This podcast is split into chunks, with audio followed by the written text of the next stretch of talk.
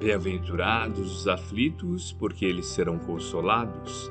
Mateus capítulo 5, versículo 4.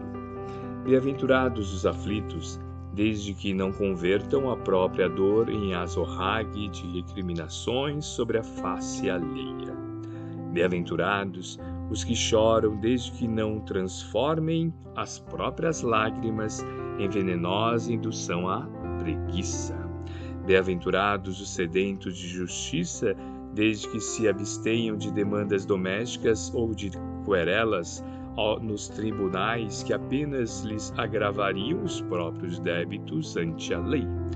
Bem-aventurados os humildes de espírito, desde que não conduzam a própria modéstia ao caminho do orgulho em que se entregarão desvairados, à crítica desairosa e à condenação sistemática dos companheiros que lhe participam a senda.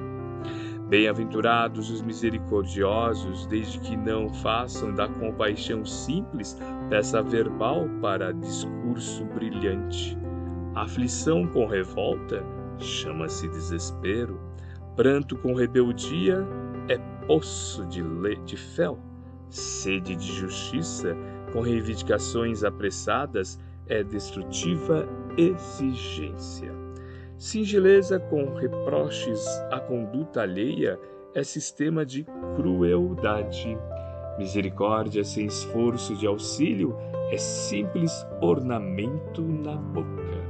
Cogitemos de assinalar as bem-aventuranças divinas, sem nos esquecermos, porém, de que todas elas traduzem atitudes da consciência e gestos do coração, porque só no coração e na consciência é que se fundamentam os alicerces do glorioso reino de Deus.